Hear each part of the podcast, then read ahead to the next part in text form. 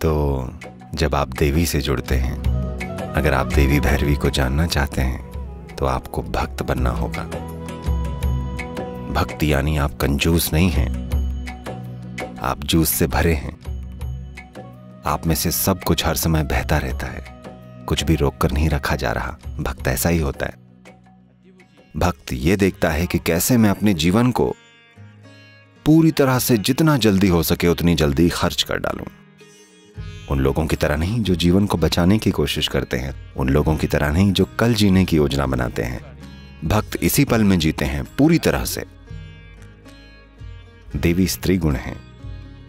वो भी प्रेम के लिए मूर्ख बन जाती हैं। अगर आप उनके पास एक भक्त के रूप में जाएँ तो वो इतने लाखों अलग अलग तरीकों से फल देंगी और सेवा करेंगी कि आप समझ भी नहीं पाएँगे। पर अगर आपने उन्हें समझने की कोशिश की, उन्हें पकड़ना चाहा, उन्हें पाना चाहा, ये नहीं हो पाएगा।